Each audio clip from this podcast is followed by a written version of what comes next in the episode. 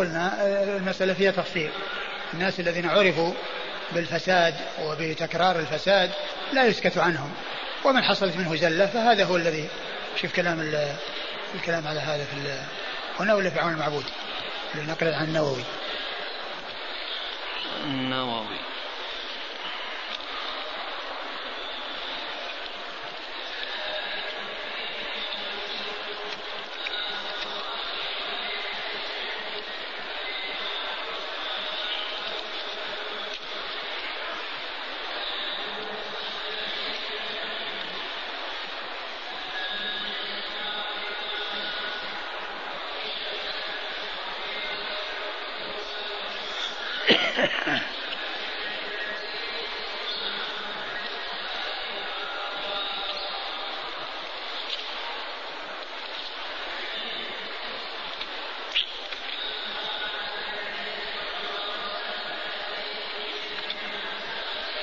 ما في كلام النوم في كلام في هذا؟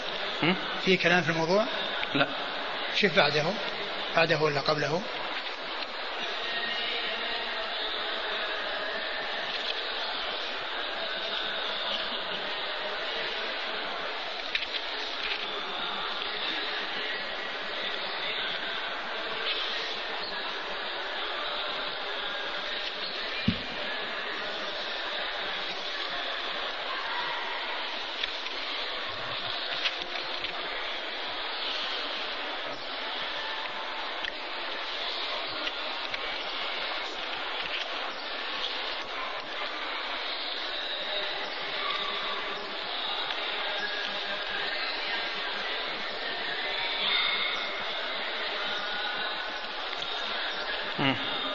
الحديث الذي سيأتي ومن ستر مسلما. نعم. أي بدنه أو عيبه بعدم الغيبة له والذب عن معائبه. وهذا بالنسبة إلى من ليس معروفا بالفساد. وإلا فيستحب أن ترفع قصته إلى الوالي. فإذا رآه في معصية فينكرها بحسب القدرة. وإن عجز يرفعها إلى الحاكم إذا لم يترتب عليه مفسدة كذا قال النووي. يقول السائل نحن في بلد ليس فيه النهي عن المنكر فهل لنا أن نهجم على بيوت أصحاب الخمور المجاهرين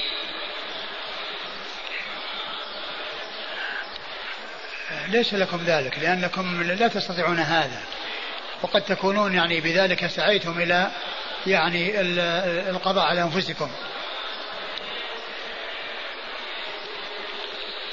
قال رحمه الله تعالى باب المؤاخاة. قال حدثنا قتيبة بن سعيد قال حدثنا الليث عن عقيل عن الزهري عن سالم عن أبيه رضي الله عنه عن النبي صلى الله عليه وآله وسلم أنه قال المسلم أخو المسلم لا يظلمه ولا يسلمه من كان في حاجة أخيه فإن الله في حاجته ومن فرج عن مسلم كربة فرج الله عنه بها كربة من كرب يوم القيامة ومن ستر مسلما ستره الله يوم القيامة. ثم رد أبو داود حديث أبي هريرة. رضي الله عنه. حديث ابن عمر. حديث ابن عمر. إيش قال؟ من المسلم اخو المسلم. المسلم اخو المسلم هو باب المؤاخاة. باب المؤاخاة يعني المؤاخاة هي تآخي بين المسلمين والأخوة التي بين المسلمين التي تقتضي أن ينصح بعضهم لبعض وألا يسيء بعضهم إلى بعض. نعم. حديث ابن عمر قال المسلم أخو المسلم لا يظلمه ولا يسلمه. المسلم أخو المسلم. فهذه الجملة يعني كونه بين أن المسلم أخو المسلم أن هذا يقتضي أنه لا يظلمه. يعني لا يلحق الظلم به ولا يحصل منه الظلم له وكذلك لا يسلمه يعني لا يتركه عندما يظلم وهو يقدر على تخليصه من الظلم بأن يسلمه وأن يعني لا يساعده ولا يعينه بل عليه أن يساعده ويعينه. كما قال عليه الصلاة والسلام انصر أخاك ظالما أو مظلوما. قال أنصره مظلوما فكيف أنصره ظالما؟ قال تمنعه من الظلم. نعم. لا يظلمه ولا يسلمه من كان في حاجة أخيه فإن الله في حاجته. من كان في حاجة أخيه فإن الله كان في حاجته. يعني من سعى بحاجة أخيه فإن الله تعالى آه، آه، يحقق له ويعني يوفقه بأن آه، تحصل حاجته أو ييسر ويسخر من يسعى بحاجته يعني جزاء وفاقا. ومن فرج عن مسلم كربة فرج الله عنه بها كربة من كرب يوم القيامة. ومن فرج عن مسلم كربة فرج الله عنه بها كربة من كرب يوم القيامة. الجزاء من جنس العمل. العمل تفريج كربة في الدنيا والجزاء تفريج كربة في الآخرة. نعم.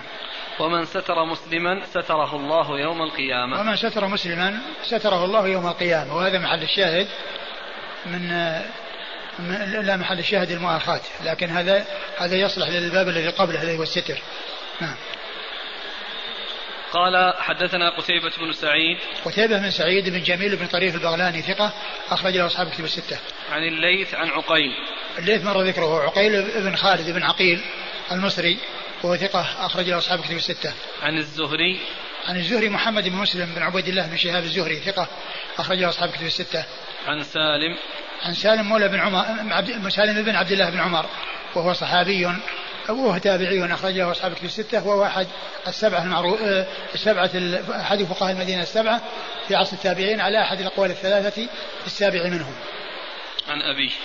عن أبيه عبد الله بن عمر رضي الله عنهما وهو صحابي ابن صحابي آه، أحد العباد الأربعة وأحد السبعة المعروفين بكثرة الحديث عن النبي صلى الله عليه وسلم. قال رحمه الله تعالى باب المستبان قال حدثنا عبد الله بن مسلمة قال حدثنا عبد العزيز يعني بن محمد عن العلاء عن أبيه عن أبي هريرة رضي الله عنه أن رسول الله صلى الله عليه وآله وسلم قال المستبان ما قال فعل البادي منهما ما لم يعتدي المظلوم. ثم ورد أبو داود هذا الترجمة باب المستبان. يعني المستبان هم الذي يتسابان كل يسب الآخر. هذا يسب هذا وهذا يسب هذا. أورد أبو داود حديث آه، أبي هريرة. أبي هريرة المستبان ما قال على على البادي منهما ما لم يعتدي الآخر. ومعنى ذلك أن من حصل منه البدء في السب فإن كان الذي أجابه لم يزد ولم يتجاوز فإن الإثم على الأول منهما. والثاني ليس عليه إثم لأنه آه، عاقب بمثل ما عوقب به. وقد أذن له في ذلك كما قال الله عز وجل وإن عاقبتم فعاقبوا بمثل ما عوقبتم به. وقال ولئن صبرتم لهو خير للصابرين يعني أن الصبر أفضل من المعاقبة. لكن إذا زاد الثاني الذي سب وحصل له السب فإن يكون له نصيب من الإثم بكونه زاد من أجل زيادته في السب من أجل زيادته في السب. لأن كونه يجازي بمثل ما حصل ليس عليه إثم وإنما عليه إثم إذا زاد. فإذا ما قال فعل بادي منهما لأنه هو السبب ولو الثاني ليس عليه إثم إذا كان لم يزد. ولكنه إذا زاد فإنه يكون له نصيب من الإثم بالزيادة. وهذا الحديث قريب من الحديث الذي سبق أن مر السبة والسبتان يعني كون الإنسان يحصل منه آه، آه، له سبة ثم يأتي بسبتين قال حدثنا عبد الله بن مسلمة عبد الله بن مسلمة بن قعنب بن قعنبي ثقة أخرجه أصحاب كتب الستة إلا ابن ماجه. عن عبد العزيز يعني بن محمد. عبد العزيز بن محمد الدراوردي صدوق أخرجه أصحاب كتب الستة. عن العلاء. عن العلاء بن عبد الرحمن الحرقي وهو صدوق أخرج حديثه البخاري تعليقا. في جزء القراءة. البخاري في جزء القراءة ومسلم وأصحاب السنن. عن أبيه. عن أبيه وهو ثقة أخرج له كذلك نعم البخاري جزء القراءة ومسلم وأصحاب السنن عن أبي هريرة عن أبي هريرة عبد الرحمن بن صخر الدوسي رضي الله عنه وقد مر ذكره قال رحمه الله تعالى باب في التواضع. قال حدثنا أحمد بن حفص قال حدثني أبي قال حدثني إبراهيم بن طهمان عن الحجاج عن قتادة عن يزيد بن عبد الله عن عياض بن حمار رضي الله عنه أنه قال قال رسول الله صلى الله عليه وعلى آله وسلم إن الله أوحى إلي أن تواضعوا حتى لا يبغي أحد على أحد ولا يفخر أحد على أحد. ثم أورد أبو داود رحمه الله باب التواضع. والتواضع هو ضد التكبر.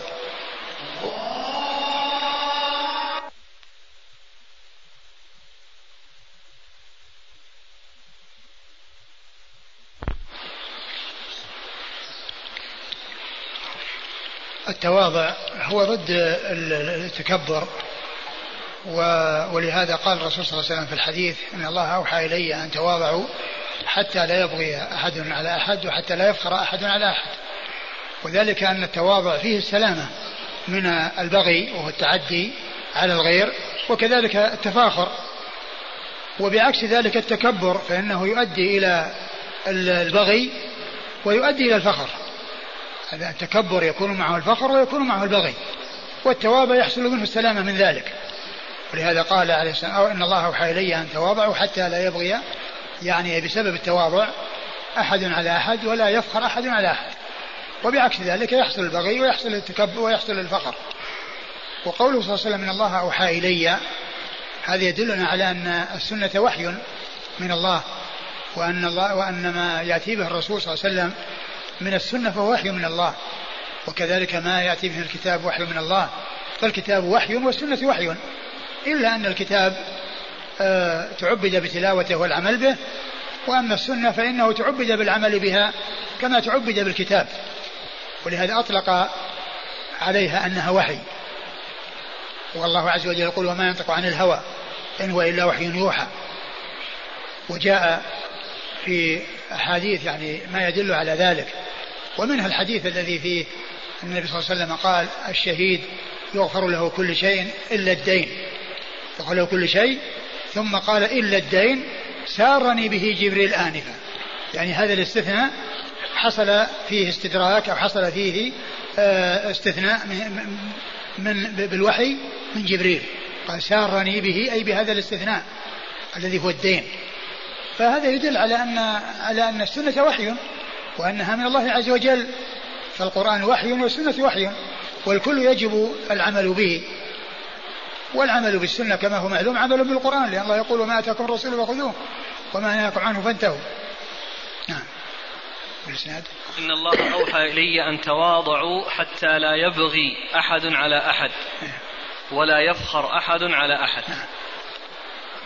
تكلمنا عليه هذا معناه يقول السائل أتكبر على المتكبر. لا التكبر الإنسان ما يتكبر لا على المتكبر ولا والإنسان لا يعاد نفسه التكبر لأن الإنسان إذا عود نفسه التكبر ألف التكبر. لا على متكبر ولا على ولا على غيره. قال حدثنا أحمد بن حفص. أحمد؟ بن حفص. أحمد بن حفص هو؟ صدوق رجل البخاري وأبو داود وابن ماجه. صدوق رجل أبو داود و... البخاري وأبو داود وأبن ماجه. البخاري وأبو داود وأبن ماجه. عن أبيه. عن أبيه حفص بن عبد الله. وهو صدوق رجل البخاري وأبو داود والنسائي بن ماجه صدوق رجل البخاري وأبو داود والنسائي وابن ماجه عن إبراهيم بن طهمان عن إبراهيم بن طهمان وهو ثقة أخرج أصحاب الكتب الستة عن الحجاج عن الحجاج بن الحجاج وهو ثقة أخرج أصحاب الكتب إلا الترمذي ثقة أخرج أصحاب الكتب الستة إلا الترمذي عن قتادة عن يزيد بن عبد الله عن قتادة من دعامة مر ذكره يزيد بن عبد الله وابن الشخير وهو ثقة أخرجه أصحاب الكتب الستة. عن عياض بن حمار. عن عياض بن حمار رضي الله عنه وهو صحابي أخرج له. البخاري في المفرد ومسلم وأصحاب السنن. البخاري في المفرد ومسلم وأصحاب السنن. والله أعلم وصلى الله وسلم وبارك على عبده ورسوله نبينا محمد وعلى آله وأصحابه أجمعين. جزاكم الله خيرا وبارك الله فيكم ونفعنا في كلمة عند العوام يقولون الكبر على المتكبر صدقة. وهذا يعني كلام يعني يشبه السؤال الذي حصل الكبر على المتكبر الإنسان يكون لا يكون متكبرا بل يكون متواضعا دائما وأبدا ولكن لا يقال يعني أن كل شيء كبر. هناك شيء قال عزة نفس وعزة نفس ما يقال لها كبر. نعم. يقول السائل هل يجوز استعمال الفوائد الربوية التي هي لوالدي في شراء كتب كتب لطلبة العلم؟ أولا لا يجوز أخذ الربا ولا يجوز تعاطيه بل الإنسان يحرص ويجب عليه أن يسلم منه وأن يبتعد عنه. وإذا وقع في حوزته وبحث عن الخلاص منه فإنه لا يصرفه في الكتب وإنما يصرفه في أمور ممتهنة مثل تعبيد طرق أو بناء حمامات دورات مياه أو ما إلى ذلك من الأمور الممتهنة. إذا اغتاب رجل رجلا آخر وتاب هل تكفيه التوبة أو يجب أن يعتذر؟ إلى المغتاب؟ لا. لأن هذا حق. لأن هذا حق للغير. يعني لا بد من التخلص منه. ولهذا جاء في الحديث المفلس أتدرون من المفلس؟ قالوا المفلس من لا درهم له ولا متاع. يقصد ذلك مفلس الدنيا. ولكن الرسول صلى الله عليه وسلم أراد مفلس الآخرة. فقال المفلس يعني حقا من يأتي يوم القيامة بصلاة وصيام وزكاة وحج ويأتي وقد شتم هذا وضرب هذا وسفك دم هذا. فيعطى لهذا من حسناته وهذا من حسناته فإن فنيت حسناته قبل أن يقضى ما عليه أخذ من سيئات فطرح عليه ثم طرح في النار يقول هل تجوز غيبة أهل البدع والاستهزاء بهم؟ آه بيان بيان يعني آه، بدعهم والتحذير منهم هذا أمر مطلوب وواجب. وأما الاستهزاء فالإنسان لا يستهزئ هل الكلام على أقوام أو أهل بلد معين بما يكرهونه يعتبر غيبة؟ لا شك لأن لأن الإنسان هو نفسه هذا السائل ويعني لا يحب أن يتكلم في بلده وهو واحد منهم أو يذم أهل بلده لأنه واحد منهم. وهل من نصح أخاه ثم نقل إلى غيره أنه نصحه هل يعتبر هذا غيبة؟ كونه يخبر بأنه نصحه يعني من غير آه أمر يقتضيه. إذا كان جاء كلام وقال يعني لو نصحت فلان أو إن فلان في كذا وكذا لو فعلت وأراد أن يبين له أنه قد فعل لا بأس بذلك. قد يذكر البعض قصة حصلت لبعض أصحابه المقربين فيها غيبة له ولكنه يقول إن صاحبي لا يكره ذلك ولا يغضب مني خاصة. والأمر كذلك. فما الحكم؟ يعني معنى هذا أن الإنسان يعني ليس لنفسه عنده قيمة. يعني ما دام أنه يعني لا يهمه ذلك يعني هذا وصف ذميم يعني في الإنسان. يعني معناه أنه ما لجرح بميت إيلام كما يقولون. يعني معناه أنه يعني لا يهمه ذلك. هذا كما مثل ما يقولون ما لجرح بميت إيلام والإنسان ليس له أن يتكلم حتى حتى ولو كان أن في هذا الوصف الذميم. يقول السائل هل يجوز استئجار النساء اللاتي يضربن بالدف في الأعراس لإعلان النكاح؟ وهل يجوز للمرأة أن تمتهن هذه المهنة؟ وما حكم إعطاء الأجرة على مثل هذا العمل؟ هذا من التكلف. بل والنساء اللاتي يستأجرن. ألا يستطيعن يضربن بالدف؟ هن يضربن بالدف. ما في حاجة للاستئجار ما في حاجة إلى ضاعة المال. ولا في حاجة إلى آه، المباهاة وإلى صرف الأموال في غير طائل الدف النساء تعرف تضرب الدف.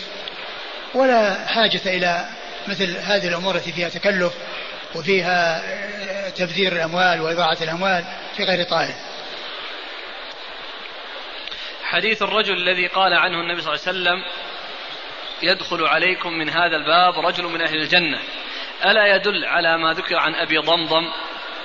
لأن فيه الرجل قال إني أبيت وليس في قلبي غش أو غل لأحد من الناس. آه، هو هو ما قال إني يعني هذا هذا قال يقول إن إنني بذلت عرضي أو يعني وضعت عرضي يعني معناه يعني هذا أكثر من هذا يعني معناه كأن الناس يعني تكلموا فيه وأنتم مسامحون. والإنسان ما يصلح انه يقول تكلموا فيه ولكن يعني آه كونه يسامح في شيء قد حصل يعني آه، سهل. لكن كونه يقول عرضي مباح يعني معناه آه، لكل أن يتكلم ولكل أن يفعل. هذا هذا ليس بجيد. كيف يجعل وفرق بين كون إنسان ليس في نفسه غل ولا أحد وبين إنسان يقول مثل هذه المقالة عرضي حلال كيف يجعل الإنسان من اغتابه في حل؟ وقد حرم الله هذا. وش حرم؟ الغيبة. حرم الغيبة ولكن ما حرم المسامحة والتجاوز. يعني الإنسان يعني آه، إذا كان له حق يعني ما يجب عليه أو ما يجوز له أن يتنازل عن حقه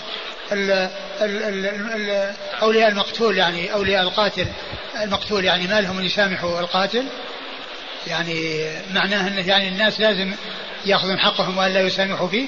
النهي إنما هو للغيبة. وأما التجاوز والمسامحة فهذا أمر طيب. ولهذا يعني جاء أن الإنسان يعني عليه أنه يعني يتخلص من حقوق الناس إما بأداء الحقوق عليهم إن كانت مالية وإما بطلب المسامحة منهم إن كانت يعني غير مالية. جزاكم الله خيرا. وبارك الله فيكم ونفعنا الله وبركاته. بسم الله الرحمن الرحيم. الحمد لله رب العالمين. والصلاة والسلام على عبد الله ورسوله نبينا محمد وعلى آله وصحبه أجمعين. أما بعد قال الإمام أبو داود السجستاني يرحمه الله تعالى باب في الانتصار. قال حدثنا عيسى بن حماد قال أخبرنا الليث عن سعيد المقبري عن بشير بن المحرر عن سعيد بن المسيب أنه قال بينما رسول الله صلى الله عليه وعلى آله وسلم جالس ومعه أصحابه وقع رجل بأبي بكر رضي الله عنه فآذاه فصمت عنه أبو بكر ثم آذاه الثانية فصمت عنه أبو بكر ثم آذاه الثالثة فانتصر منه أبو بكر فقام رسول الله صلى الله عليه وعلى آله وسلم حين انتصر أبو بكر.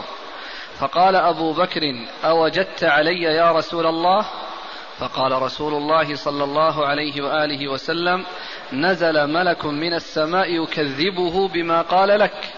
فلما انتصرت وقع الشيطان فلم أكن لأجلس إذا فلم أكن لأجلس إذ وقع الشيطان. بسم الله الرحمن الرحيم. الحمد لله رب العالمين وصلى الله وسلم وبارك على عبده ورسوله نبينا محمد وعلى آله وأصحابه أجمعين. أما بعد فيقول الإمام أبو داود السيستاني رحمه الله تعالى باب في الانتصار أي الانتصار للنفس والانتقام لها. هذا هو المقصود بالانتصار في هذه الترجمة. وأما الانتصار للحق فهذا أمر محمود لأنه ليس للنفس وإنما هو لله. والترجمة إنما هي للانتصار للنفس الذي هو الانتقام. ومن المعلوم أن أنه قد جاء في القرآن أن الإنسان عندما يحصل له أذى ويحصل له يعني شيء فله أن يجازي بمثل ما جوزي به ولا يزيد.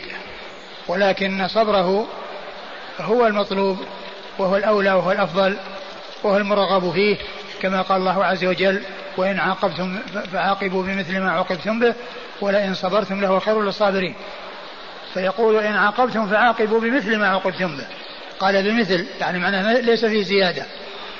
ولكن هناك شيء أحسن من المعاقبة بالمثل هو الانتصار للنفس وهو الصفح والتجاوز. ولهذا قال ولئن صبرتم لهو خير لهو خير للصابرين. وقد أورد أبو داود رحمه الله حديث حديث صحابي من هو؟ أبو بكر. حديث أبو, أبو بكر الصديق.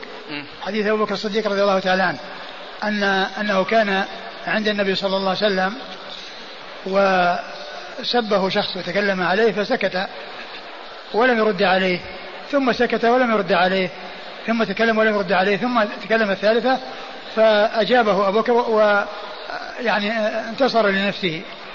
فقام رسول الله صلى الله عليه وسلم من مجلسه. فقال أبو بكر أوجدت علي يعني غضبت يعني غضبت علي فقال إنه لم يزل ملك يعني آه، ملك إيش؟ نزل ملك من السماء يكذبه بما ملك قال لك. نزل ملك من السماء يكذبه يعني بما يقول لك وبما يضيفه إليك. فلما انتصرت وقع الشيطان. فلما انتصرت وقع الشيطان. فقمت حين وقع الشيطان. قالوا فلما انتصرت وقع الشيطان لأن الشيطان يريد أن يحصل الخصام والمراد والمنازعة وكل واحد يتكلم عن الآخر. ومن المعلوم أن السكوت لا شك أنه يعني فيه السلامة.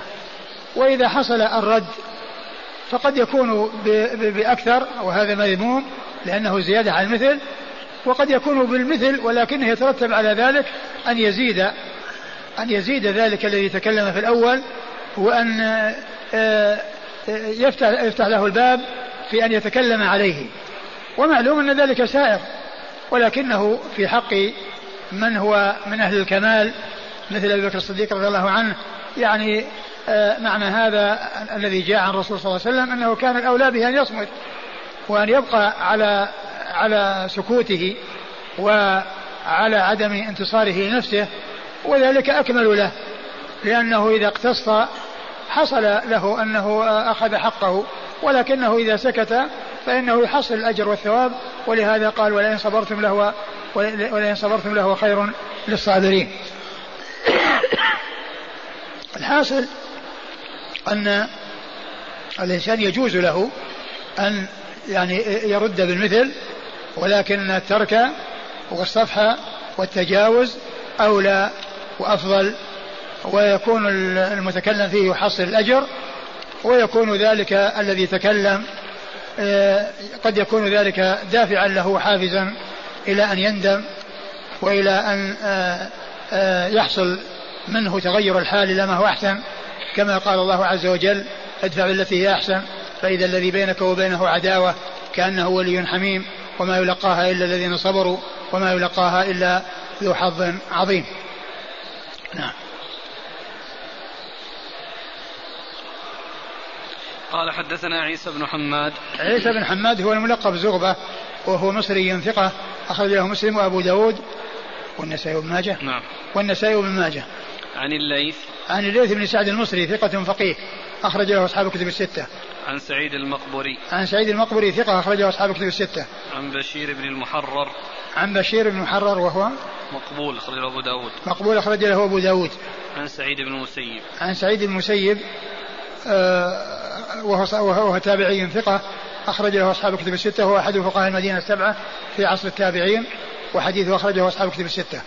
قال بين بينما رسول الله صلى الله عليه وسلم جالس. وهذا مرسل لأنه يتحدث عن شيء حصل في عهد النبي صلى الله عليه وسلم وبحضرته وهو لم يدرك ذلك العصر فهو مرسل.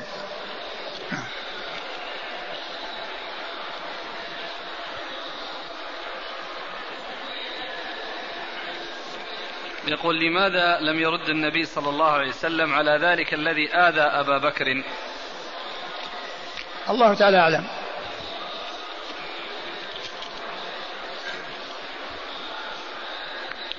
قال حدثنا عبد الأعلى بن حماد قال حدثنا سفيان عن ابن عجلان عن سعيد بن أبي سعيد عن أبي هريرة رضي الله عنه أن رجلا كان يسب أبا بكر وساق نحوه. ثم ورد أبو داود الحديث من طريق أخرى متصلة.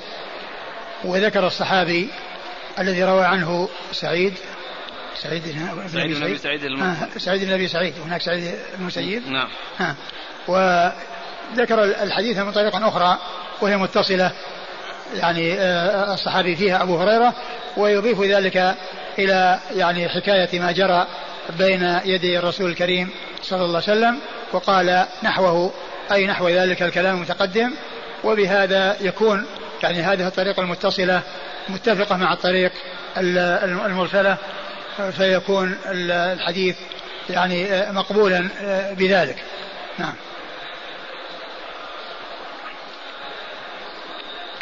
قال حدثنا عبد الأعلى بن حماد. عبد الأعلى بن حماد هو ثقة؟ لا بأس به. وهو لا بأس به بمعنى صدوق أخرج له البخاري ومسلم وأبو داود النسائي. البخاري ومسلم وأبو داود النسائي.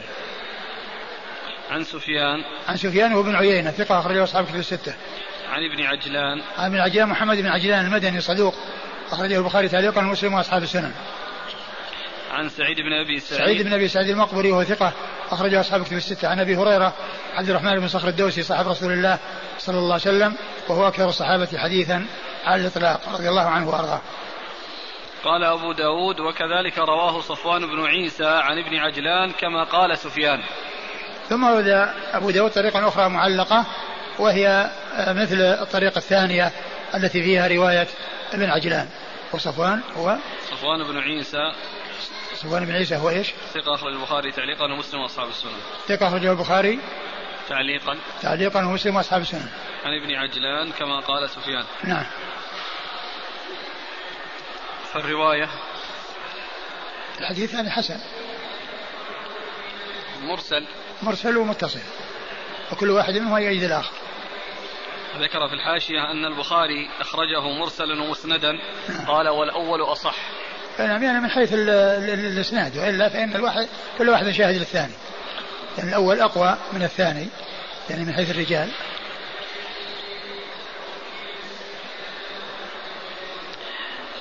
يقول السائل هل إذا تكلم رجل علي وآذاني وهو كاذب وسكت عنه. وهو, وهو, وهو كاذب. وسكت عنه. هل ينزل هل ينزل ملك ويكذبه؟ أم هذا خاص بأبي بكر رضي الله عنه؟ الله تعالى أعلم. لأن كما هو معلوم آه، الذي حصل مع أبي بكر من كونه آه، لم يحصل منه الانتصار من أول وهلة ومع أنه سائغ له وجائز والقرآن جاء بجواز ذلك والقرآن جاء بجواز ذلك. ولكن كما هو معلوم الإنسان إذا آآ آه، آآ آه، تكلم عليه شخص ورد عليه يعني حصل كل واحد منهما آه، هذا أجاب عن نفسه.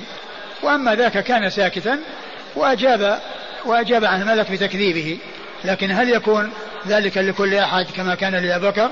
أو أنه ليكون لأبي بكر ولمثل ما كان لأبي بكر. الله تعالى أعلم.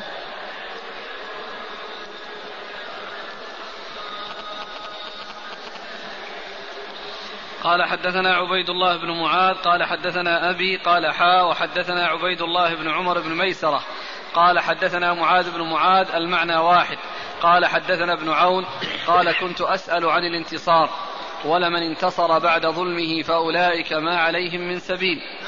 فحدثني علي بن زيد بن جدعان عن أم محمد امرأة أبيه. قال ابن عون وزعموا أنها كانت تدخل على أم المؤمنين رضي الله عنها. قالت قالت أم المؤمنين دخل علي رسول الله صلى الله عليه وعلى آله وسلم وعندنا زينب بنت جحش رضي الله عنها فجعل يصنع شيئا بيده فقلت بيده حتى فطنته لها فأمسك وأقبلت زينب تقحم لعائشة رضي الله عنهما فنهاها فأبت أن تنتهي.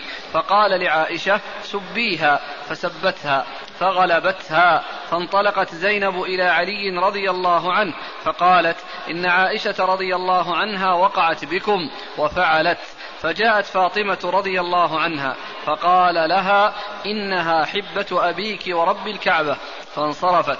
فقال لهم فقالت لهم إني قلت له كذا وكذا فقال لي كذا وكذا. قال وجاء علي رضي الله عنه إلى النبي صلى الله عليه وآله وسلم فكلمه في ذلك.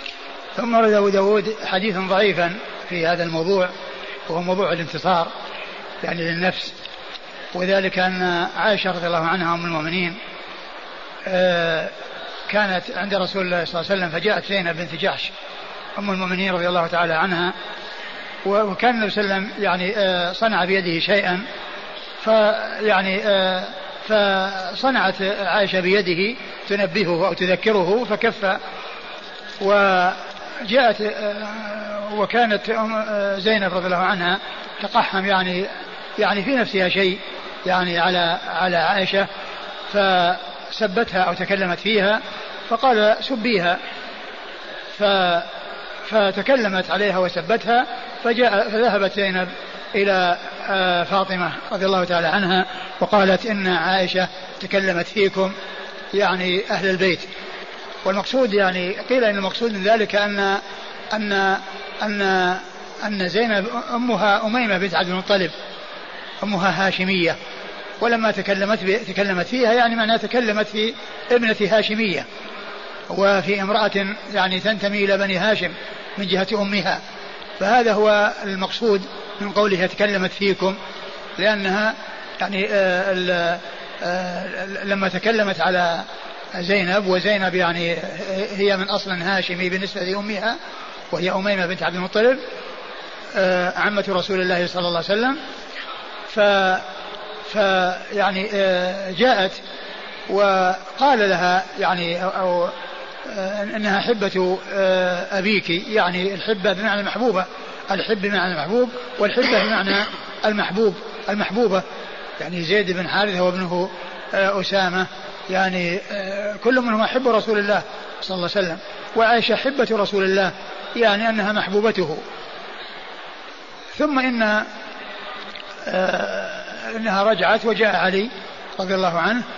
والمقصود من ذلك آه، الرسول صلى الله عليه وسلم أرشدها في هذا الحديث على أنها تنتصر لنفسها ولكن الحديث غير ثابت عن رسول الله عليه الصلاة والسلام وذلك أن فيه رجل ضعيف وهو علي بن زيد بن عجلان وإبن زيد زيد بن علي بن علي بن زيد بن جدعان وأيضا فيه جدته آه، آه، زوجة زوجة جده زوجة جده إيش؟ امرأة أبيه. امرأة أبيه. امرأة أبيه. امرأة أبيه يعني أيضا هي لا تعرف مجهولة ففيه علتان يعني هذا الضعيف وهذه المجهولة فإذا هو غير ثابت عن رسول الله صلوات الله وسلامه وبركاته عليه. نعم. قال حدثنا عبيد الله بن معاذ. عبيد الله بن معاذ العنبري وهو ثقة أخرج حديثه البخاري. ومسلم وابو داود النسائي أبو البخاري ومسلم وأبو داود النسائي عن أبيه معاذ بن معاذ العنبري ثقة أخرجه أصحاب كتب الستة. قال حاء وحدثنا عبيد الله بن عمر بن ميسرة. قال حاء تحول من الإسناد إلى إسناد. عبيد الله بن عمر بن ميسرة القواريري وهو ثقة أخرج له البخاري ومسلم وابو داود النسائي البخاري ومسلم وأبو داود النسائي عن معاذ عن معاذ بن معاذ الذي هو أبو آه، عبيد الله بن معاذ الذي في الإسناد الأول أو في الطريق الأولى. عن ابن عون. عن ابن عون عبد الله بن عون وهو ثقة أخرجه أصحاب كتب الستة.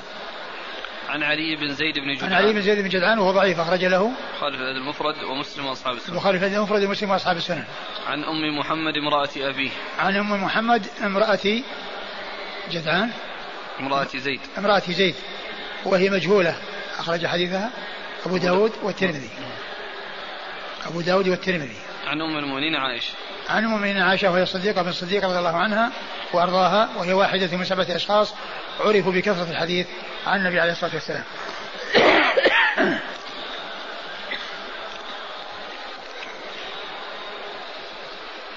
يقول سب عائشة رضي الله عنها ألا يعتبر نكارة في الحديث؟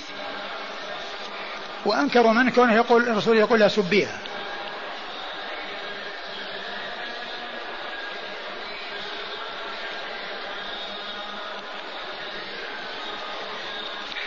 يعني كونها تسبها وكونه يحصل يعني شيء يعني بين الضرائر يعني هذا يعني يحصل.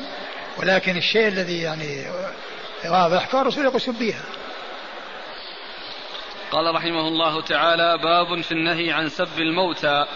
قال حدثنا زهير بن حرب قال حدثنا وكيع قال حدثنا هشام بن عروة عن أبيه عن عائشة رضي الله عنها أنها قالت قال رسول الله صلى الله عليه وعلى آله وسلم إذا مات صاحبكم فدعوه ولا تقعوا فيه. ثم رد أبو داود باب النهي عن سب الموتى. يعني آآ آآ الإنسان إذا مات فإنه لا يسب إلا إذا كان يعني عنده أمور منكرة وعنده بدع ويعني قد خلف يعني وراءه يعني شيئا يعني غير محمود. فكونه يذكر يعني بما فيه ليحذر منه فإن هذا يعني من النصيحة. هذا من النصيحة وهذا من الفائدة للناس وهي لا يقعوا في الأمور التي آه، آه، لا تنبغي. وأما إذا لم يكن كذلك فإنه لا يسب. وقد آه، جاءت السنة بذلك عن رسول الله صلى الله عليه وسلم في هذا الحديث وفي غيره. نعم. الحديث شو؟ من هو؟ عن عائشة. عن عائشة قالت قال صلى الله عليه وسلم إذا مات صاحبكم فدعوه ولا تقعوا فيه. إذا مات صاحبكم يعني الذي بينكم بينه مصاحبة وبينكم وبينه يعني آه، صلة فدعوه ولا تقعوا فيه. ولكن إذا كان آه، آه، عنده أمور محذورة ويراد التحذير منها وألا يغتر بها ولا يفتتن بما عنده من من ضلالات إذا كان عنده ضلالات فإن هذا أمر مطلوب. نعم. قال حدثنا زهير بن حرب. زهير بن حرب أبو خيثمة وهو ثقة أخرجه أصحاب كتب الستة إلا إلا الترمذي وهو ممن أكثر عنهم الإمام مسلم إذ روى عنه في صحيحه أكثر من ألف ومائتي حديث. عن وكيع. عن وكيع بن الجراح الرؤاسي الكوفي ثقة أخرج له أصحاب كتب الستة. عن هشام بن عروة. عن هشام بن عروة وهو ثقة أخرجه أصحاب كتب الستة. عن أبيه. عن أبيه عروة بن الزبير بن العوام وهو ثقة فقيه أحد فقهاء المدينة السبعة في عصر التابعين أخرج حديثه أصحاب كتب الستة. عن عائشة. عن عائشة أم المؤمنين خالته رضي الله تعالى عنها وقد مر ذكرها. يقول السائل هل يفهم من الحديث أنه إذا كان حيا يجوز الوقوع فيه؟ يعني فيما يتعلق بذكر آه، إذا كان عنده أمور منكرة وأمور يعني آه، آه، لا تنبغي يوقع فيه من أجلها أو كان استشير يعني في مصاحبته في مشاركته أو في مصاهرته أو غير ذلك من الأمور فإنه يجوز.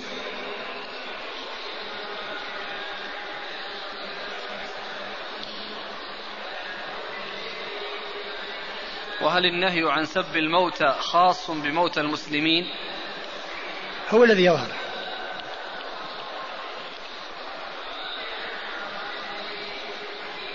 قال حدثنا محمد بن العلاء قال أخبرنا معاوية بن هشام عن عمران بن أنس المكي عن عطاء عن ابن عمر رضي الله عنهما أنه قال قال رسول الله صلى الله عليه وعلى آله وسلم اذكروا محاسن موتاكم وكفوا عن مساويهم. ثم ورد أبو داود حديث ابن عمر عن النبي صلى الله عليه وسلم أنه قال اذكروا محاسن موتاكم وكفوا عن مساويهم. وكفوا عن مساويهم. يعني كفوا عن مساويهم يعني هذا مثل ما تقدم في أنهم لا يعني يدعونه ولا يسبونهم. وفي الحديث الآخر الصحيح لا تسبوا الأموات فإنهم قد أفضوا إلى ما قدموا. وأما ذكر المحاسن يعني ف يعني إذا كان فيه مصلحة وفيه فائدة وهو كلام حق يعني ليس فيه كذب وليس فيه يعني كلام يخالف الواقع وفي ذلك مصلحة وهي يعني آه، آه، بين ما فيه ليعلم وليؤتسى به وليقتدى به وليذكر ويشكر يعني على ذلك فإنه لا بأس به. ولكن فيه إسناده رجل يعني فيه ضعف. وأما ذكر المساوئ وعدم ذكر المساوئ فهذا موجود في أحاديث كثيرة ثابت عن رسول الله صلى الله عليه وسلم. نعم. قال حدثنا محمد بن العلاء. محمد بن العلاء بن كريب أبو كريب ثقة أخرج له أصحاب كتب الستة. عن معاوية بن هشام. عن معاوية بن هشام وهو صدوق له أوهام. صدوق له أوهام أخرج حديثه البخاري في المفرد ومسلم وأصحاب السنن. البخاري في المفرد ومسلم وأصحاب السنن. عن عمران بن أنس المكي. عن عمران بن أنس المكي وهو ضعيف. وهو ضعيف أخرج له أبو داود والترمذي أبو داود والترمذي. عن عطاء. عن عطاء بن أبي رباح المكي وهو ثقة أخرجه أصحاب الكتب الستة. عن عبد الله بن عمر رضي الله تعالى عنهما الصحابي الجليل أحد العباد الأربعة من الصحابة وأحد السبعة المعروفين. بكثرة الحديث عن النبي صلى الله عليه وسلم والحديث علته هذا الرجل الضعيف الذي هو عمر. عمران بن أنس. عمران بن أنس نعم.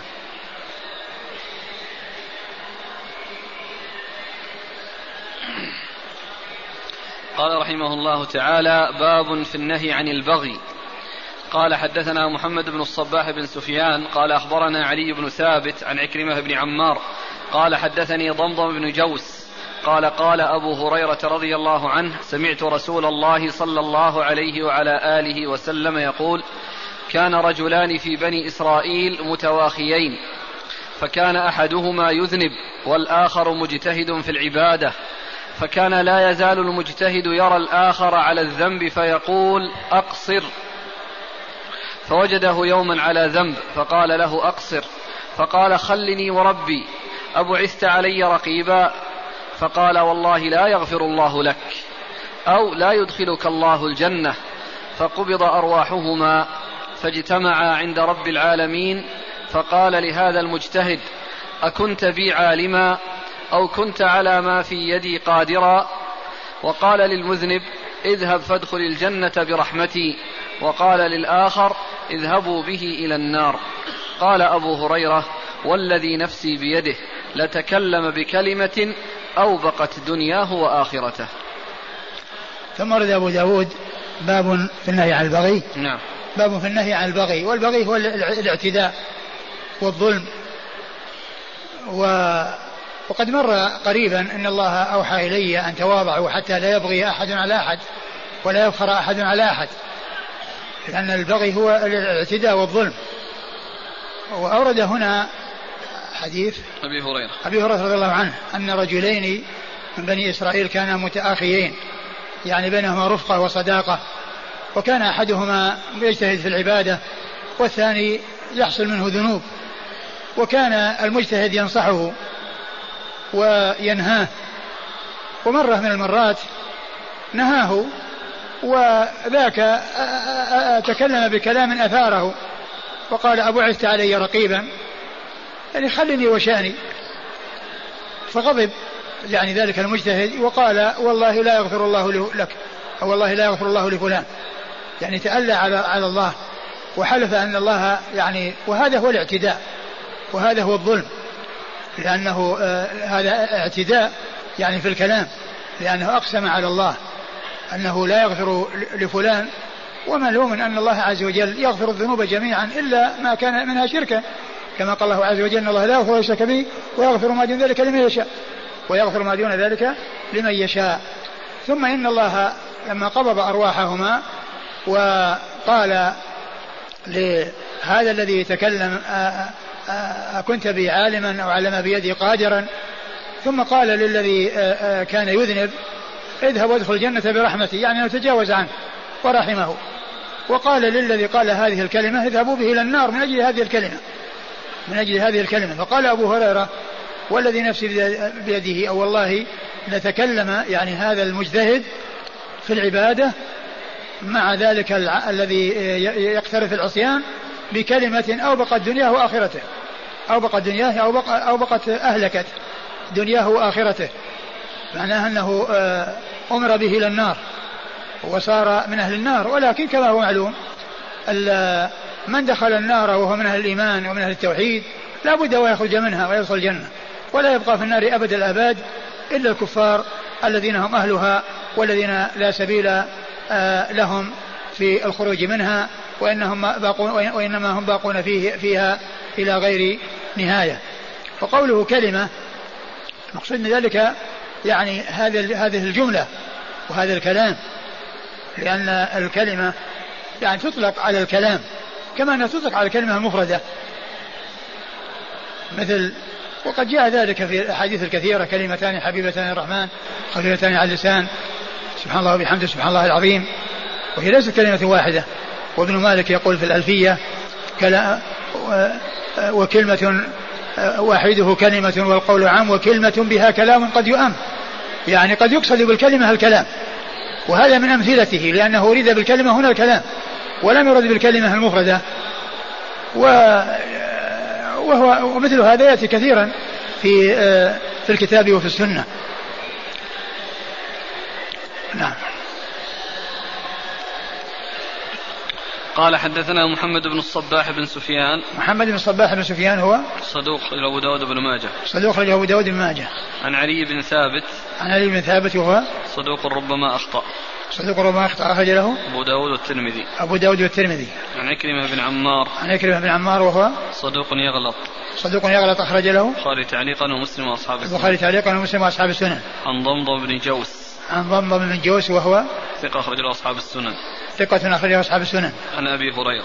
عن أبي هريرة رضي الله عنه وقد مر ذكره. يقول السائل هل يفهم من الحديث أنه خالد في النار؟ لا. لا ما يفهم. وآخر يقول هل وقع دخول الجنة والنار لهذين الرجلين أم أن هذا سيقع؟ فالإخبار عما سيأتي. وكما هو معلوم الإنسان إذا مات قامت قيامته ووصل إليه نعيم الجنة وعذاب النار. يعني مثل ما جاء في الحديث يعني مثل ما جاء في الحديث حديث البراء بن عازب أن الميت إذا إذا مات ويعني أدخل قبره وسئل ووفق في الجواب وثبت في الجواب يفتح له باب إلى الجنة فيأتيه من روحها ونعيمها وإذا كان بخلاف ذلك يفتح له باب إلى النار فيأتيه من حرها وسمومها. وكما قال الله عز وجل في آل فرعون النار يعرضون عليها غدوا وعشيا ويوم تقوم الساعة أدخلوا آل فرعون أشد العذاب. يقول هل يدخل في ذلك قول القائل فلان هالك لا.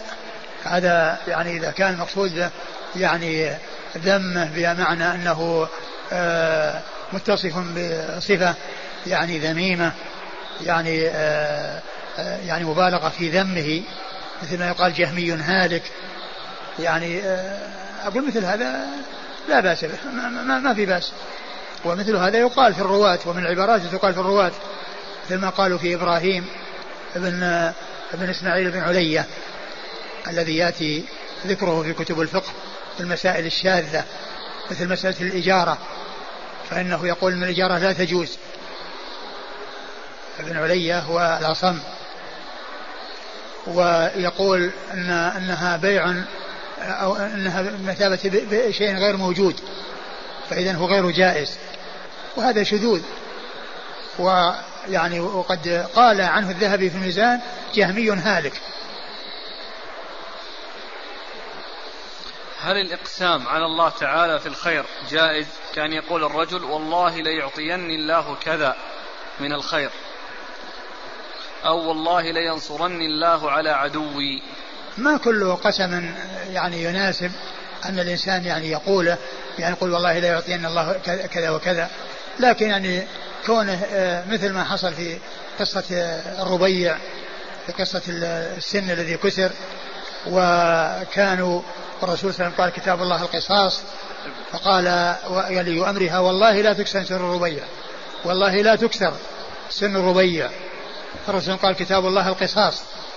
وكان أن أن أولياء البنت التي كسر سنها آه، طالبوا القصاص وامتنعوا عن العفو ولكنه بعد ذلك سخرهم الله وجاءوا وتسامحوا. فالرسول صلى الله عليه وسلم عند ذلك قال إن من عباد الله من لو أقسم على الله لا بره فإن هذا أقسم ولكن الله تعالى سخر هؤلاء. أما كل إنسان يعني يعني يقول والله لا يعطيني كذا أو لا يعني قد يكون في هذا شيء من الاعتداء أحيانا. قد يعني الإنسان يعني يأتي بشيء أو يعني يتكلم بشيء يعطيه الله عز وجل فيكون ذلك من قبيل الاعتداء.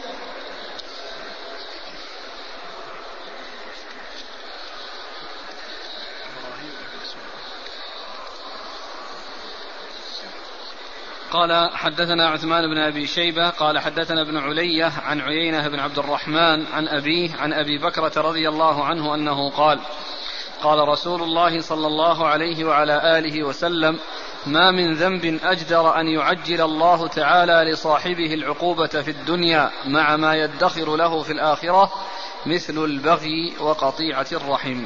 ثم ورد أبو داود حديث بكر رضي الله عنه ما من ذنب أجدر من أن يعجل الله له العقوبة في الدنيا مع ما يدخره له في الآخرة من البغي وقطيعة الرحم.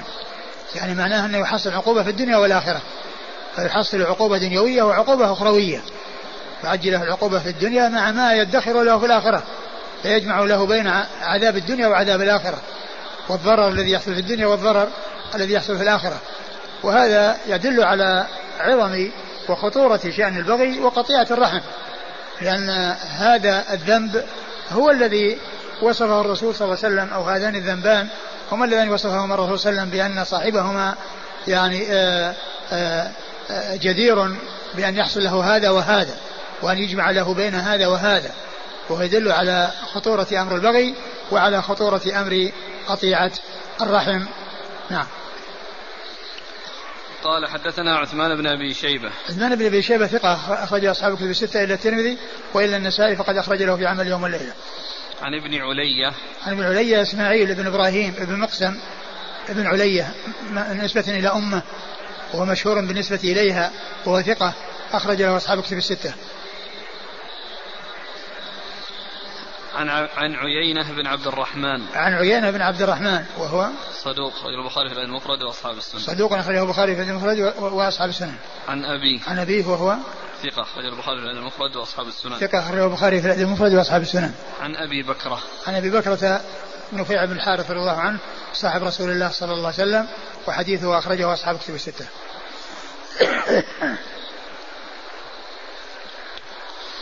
قال رحمه الله تعالى باب في الحسد. قال حدثنا عثمان بن صالح البغدادي قال حدثنا أبو عامر يعني عبد الملك بن عمرو. قال حدثنا سليمان بن بلال عن إبراهيم بن أبي أسيد عن جده عن أبي هريرة رضي الله عنه أن النبي صلى الله عليه وعلى آله وسلم قال إياكم والحسد فإن الحسد يأكل الحسنات كما تأكل النار الحطب أو قال العشب. ثم ورد أبو داود باب في الحسد. والحسد حسدان. أحدهما بمعنى الغبطة وهو محمود لأنه لم يتمنى, يتمنى زوال النعمة عن الغير وإنما تمنى أن يكون له مثلها مع بقائها عند صاحبها.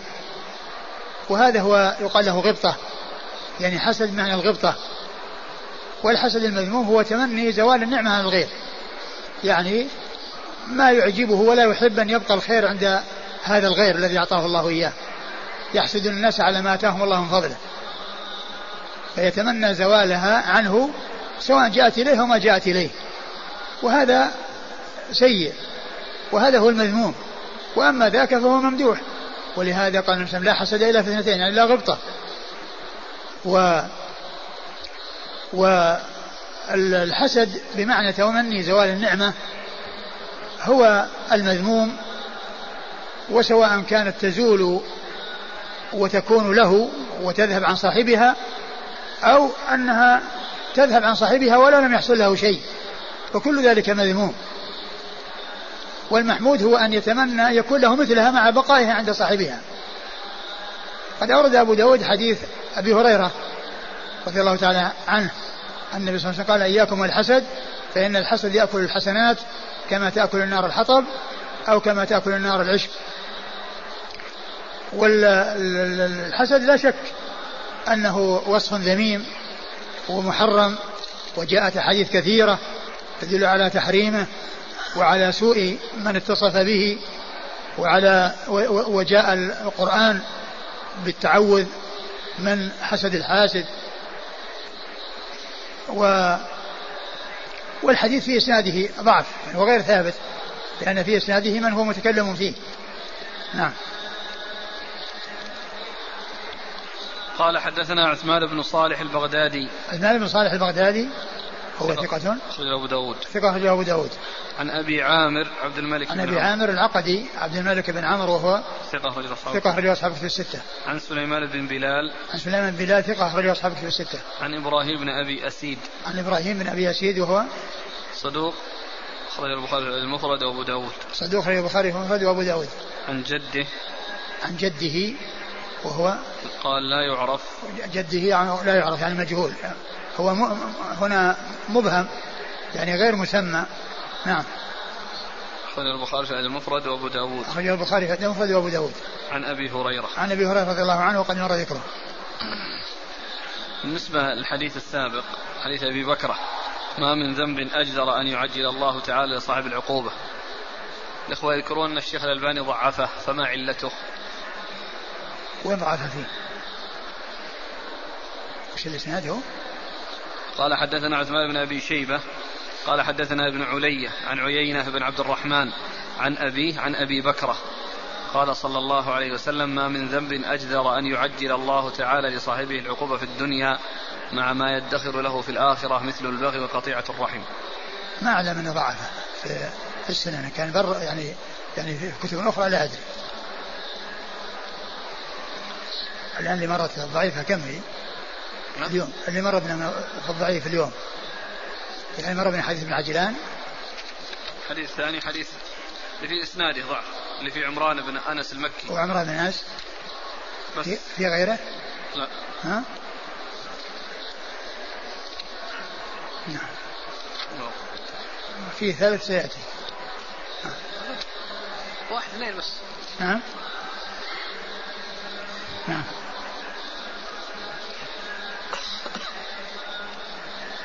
يعني أولئك يعني بين ثقة وبين صدوق؟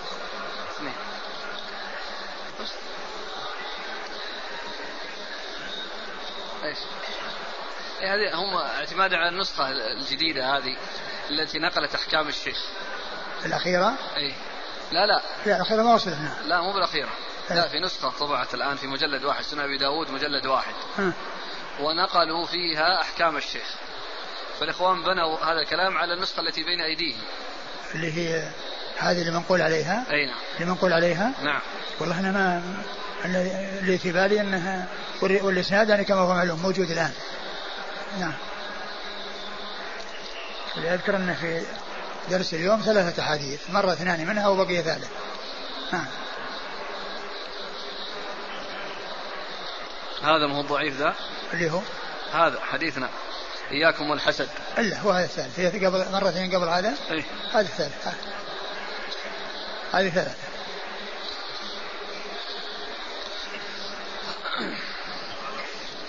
قال حدثنا أحمد بن صالح قال حدثنا عبد الله بن وهب قال أخبرني سعيد بن عبد الرحمن بن أبي العمياء أن سهل بن أبي أمامة حدثه أنه دخل هو وأبوه على أنس بن مالك رضي الله عنه بالمدينة في زمان, في زمان عمر بن عبد العزيز وهو أمير المدينة فإذا هو يصلي صلاة خفيفة دقيقة كأنها صلاة مسافر أو قريبا منها فلما سلم قال أبي يرحمك الله. أرأيت هذه الصلاة المكتوبة أو شيء تنفلته؟ قال إنها المكتوبة وإنها لصلاة رسول الله صلى الله عليه وآله وسلم ما أخطأت إلا شيئا سهوت عنه. فقال إن رسول الله صلى الله عليه وعلى آله وسلم كان يقول لا تشددوا على أنفسكم فيشدد عليكم. فإن قوما شددوا على أنفسهم فشدد الله عليهم. فتلك بقاياهم في الصوامع والديار. ورهبانية ابتدعوها ما كتبناها عليهم. ثم غدا من الغد فقال ألا تركب لتنظر ولتعتبر؟ قال نعم. فركبوا جميعا فإذا هم بديار باد أهلها وانقضوا وفنوا. وفنوا خاوية على عروشها. فقال أتعرف هذه الديار؟ فقلت ما أعرفني بها وبأهلها؟ هذه ديار قوم أهلكهم البغي والحسد. إن الحسد يطفئ نور الحسنات. والبغي يصدق ذلك أو يكذبه والعين تزني والكف والقدم والجسد واللسان والفرج يصدق ذلك أو يكذبه. والإسناد أقرأ الإسناد. قال حدثنا أحمد بن صالح قال حدثنا عبد الله بن وهب قال أخبرني سعيد بن عبد الرحمن بن أبي العمياء عن سهل بن أبي أمامة حدثه أنه دخل هو وأبوه على أنس بن مالك. سعيد سعيد بن أبي العمياء سعيد بن عبد الرحمن إيش قال في إيش عندك في التقريب إيش قال؟ مقبول أخرجه أبو داود. مقبول؟ أخرجه أبو داود؟ نعم. نعم المتن؟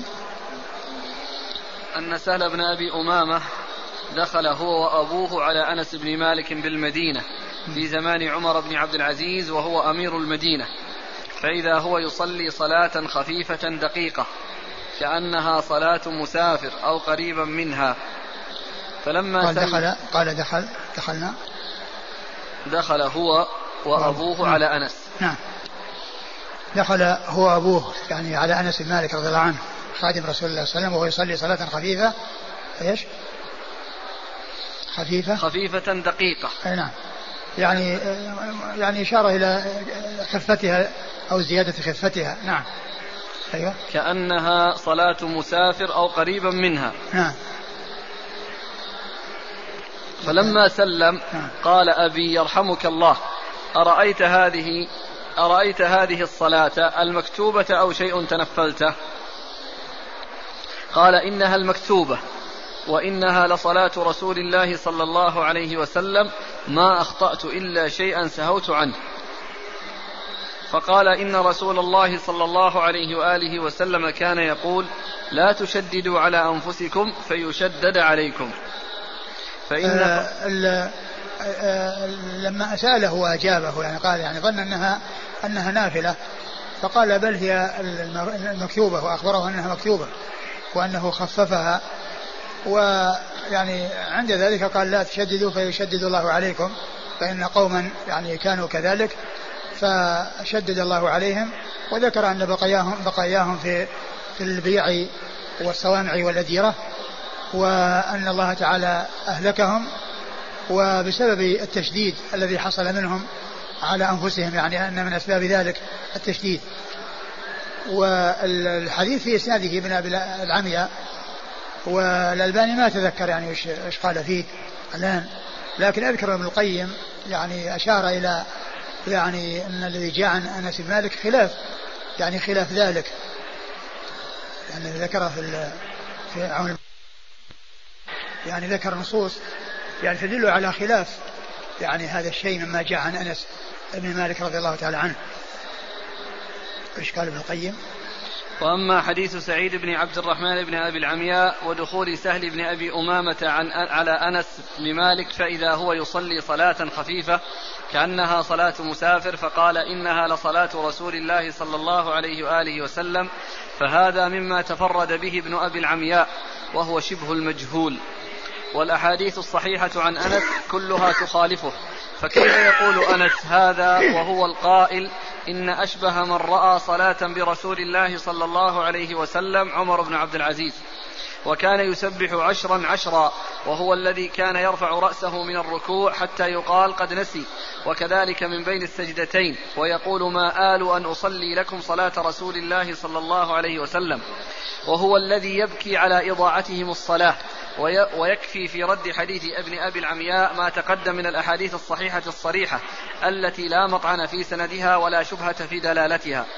فلو صح حديث ابن أبي العمياء وهو بعيد عن الصحة لوجب حمله على أن تلك صلاة, صلاة على أن تلك صلاة رسول الله صلى الله عليه وسلم للسنة الراتبة كسنة الفجر والمغرب والعشاء وتحية المسجد ونحوها لا أن تلك صلاته التي كان يصليها بأصحابه دائما. وهذا مما يقطع مما يقطع ببطلانه وترده سائر الأحاديث الصحيحة الصريحة. ولا ريب أن رسول أن رسول الله صلى الله عليه وسلم كان يخفف بعض الصلاة كما كان يخفف سنة الفجر حتى تقول عائشة أم المؤمنين هل قرأ فيها بأم القرآن؟ وكان يخفف الصلاة في السفر حتى كان ربما قرأ في الفجر بالمعوذتين. وكان يخفف إذا سمع بكاء الصبي فالسنة التخفيف حيث خفف والتطويل حيث أطال والتوسط غالبا. فالذي أنكره أنس هو التشديد الذي لا يخفف صاحبه على نفسه مع حاجته إلى التخفيف ولا ريب أن هذا خلاف سنته وهديه. انتهى كلام ابن القيم. نعم هذا واضح بأن المتن فيه نكارة والسند فيه ضعف يعني في هذا الرجل الذي قال عنه ابن حجر مقول وقال عنه شبه المجهول. قال عنه القيم أنه شبه المجهول. ثم أيضا يعني هذه الأحاديث الكثيرة التي جاءت عن أنس نفسه يعني من فعله وقوله وإسناده ذلك إلى رسول الله عليه الصلاة والسلام وتشبيه صلاة عمر بن عبد العزيز بصلاة الرسول صلى الله عليه وسلم وكانوا يعدون له وهو ساجد يعني عشر مرات سبحان ربي الأعلى يعني مقدار عشر مرات. فكل هذا ينافي هذا الكلام الذي جاء في حديث ابن أبي العمياء. نعم. قال حدثنا أحمد كمل المتن كمل طيب. نعم.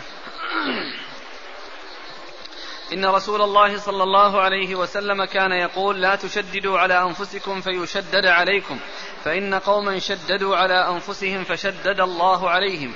فتلك بقاياهم في الصوامع والديار ورهبانية الديار يعني مقصودها الأديرة يعني مثل الصوامع. نعم ورهبانية ابتدعوها ما كتبناها عليهم. ثم غدا من الغد فقال ألا تركب لتنظر ولتعتبر؟ من الذي قال؟ أنس يعرض على أبي أمامة. والله أظنه محتمل أظن في العون المعبود ذكر وجهين.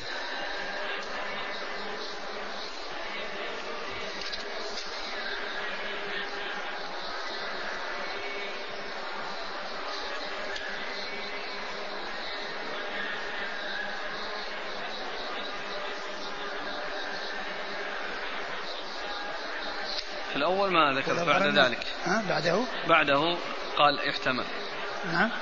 هنا ثم غدا أي خرج أبو أمامة غدوة فقال أي أنس. لا لا تخرج؟ ثم ترك العبارة ورجع إلى باد أهلها. نعم هو هو الأقرب أنه أنس الذي قال هذا الكلام. نعم. ألا تركب لتنظر ولتعتبر؟ قال نعم. فركبوا جميعا فإذا هم بديار باد أهلها وانقضوا وفنوا خاوية على عروشها. فقال أتعرف هذه الديار؟ فقلت ما أعرفني بها وبأهلها. هذه ديار قوم أهلكهم البغي والحسد. إن الحسد يطفئ نور الحسنات والبغي يصدق ذلك أو يكذبه. يعني هذا محل الشاهد الباب الحسد. الحسد يطفئ نور الحسنات نعم. والبغي يصدق ذلك ويكذبه. يعني ان إن البغي يأتي نتيجة للحسد. الحسد يعني يكون يعني سببا للبغي. لأن الإنسان الذي يبغي ما يأتي إلا لشيء في نفسه.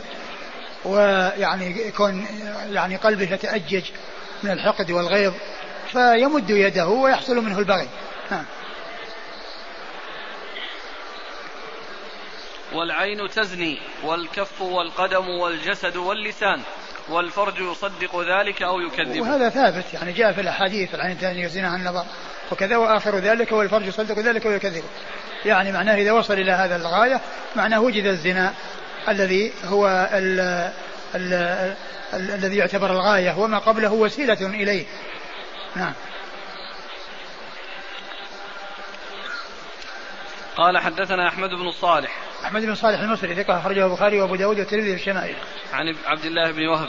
عبد الله بن وهب المصري ثقة أخرجه أصحاب كتب الستة. عن سعيد بن عبد الرحمن بن أبي العمياء. سعيد بن وهو مقبول أخرج له. أبو داود. أخرجه أبو داود.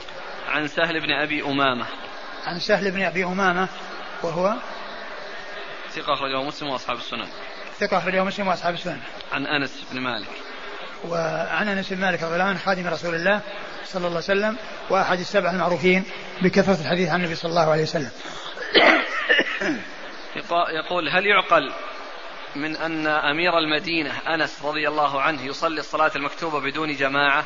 هذا ما هو أمير المدينة ما هو أنس، أمير المدينة عمرو بن العزيز. الكلام اللي ذكره الشارع يعني غلط. يعني ليس أمير المدينة أنس.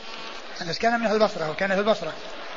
وأمير المدينة عمر بن عبد العزيز و و وكان ذلك في ولاية الوليد بن عبد الملك. كان أحد أمراء الوليد وكان أميره على المدينة يعني قبل أن يأتي زمن خلافته. وأنس ما أدرك ما أدرك خلافة عمر مات قبله. أنس مات قبل خلافة عمر ولم يدركها. فالذي ذكره الشارع يعني في عون المعبود هو وهم. قال إن أنس هو أمير المدينة. ليس أنس هو هو عمر. وكانت إمارته في زمن الوليد.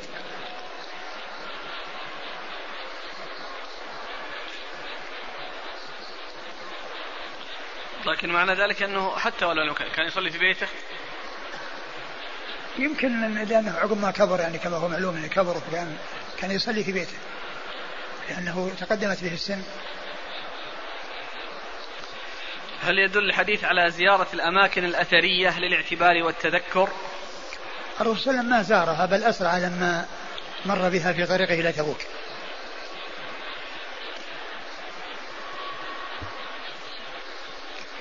ووادي محسر لما يعني كان يمر به كان يسرع. قال إنه موطن العذاب.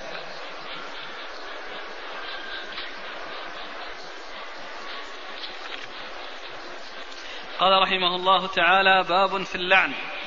قال حدثنا أحمد بن صالح قال حدثنا يحيى بن حسان قال حدثنا الوليد بن رباح قال سمعت نمران يذكر عن أم الدرداء أنها قالت سمعت أبا الدرداء رضي الله عنه يقول قال رسول الله صلى الله عليه وعلى آله وسلم إن العبد إذا لعن شيئا صعدت اللعنة إلى السماء فتغلق أبواب السماء دونها ثم تهبط إلى الأرض فتغلق أبوابها دونها ثم تأخذ يمينا وشمالا.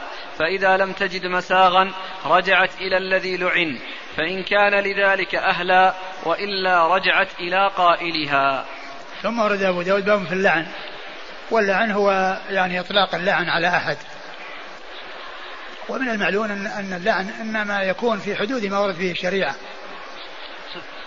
واللعن يكون لمن يستحق اللعن. وجاءت نصوص الكتاب والسنة باللعن بالأوصاف. باللعن بالأوصاف. لعنة الله على الكاذبين لعن الله المتشبهين من الرجال بالنساء والمشبهات من النساء بالرجال لعن الله السارق يسرق البيضة وتقطع يده. لعن الله النامصة والمتنمصة. لعن الله كذا يعني أحاديث كثيرة فيها اللعن بالوصف وليس بالعين. واللعن بالعين يعني عند العلماء لا يلعن المعين لأنه لا يدرى يعني ما هي نهايته وإيش ينتهي إليه. ولهذا كان بعض العلماء يتحرزون من اللعن حتى من لعن الكفار. يعني إذا كانوا على قيد الحياة أو كانوا ما يدرون يعرفون النهاية التي كانوا عليها. ولهذا ابن كثير رحمه الله ذكر في البداية والنهاية قصة نصراني أنشأ قصيدة يذم فيها الإسلام ويذم فيها الرسول صلى الله عليه وسلم. وذكر أن ابن حزم أنشأ قصيدة يعني طويلة وقد أثبت القصيدتين. ولما ذكر قصيدة النصراني عقبها بقوله فعل قال عليه لعنة الله والملائكة والناس أجمعين إن كان مات كافرا. فعليه لعنة الله والملائكة والناس أجمعين إن كان كافرا. وذكر ابن كثير في ترجمة الفارابي أبو نصر الفارابي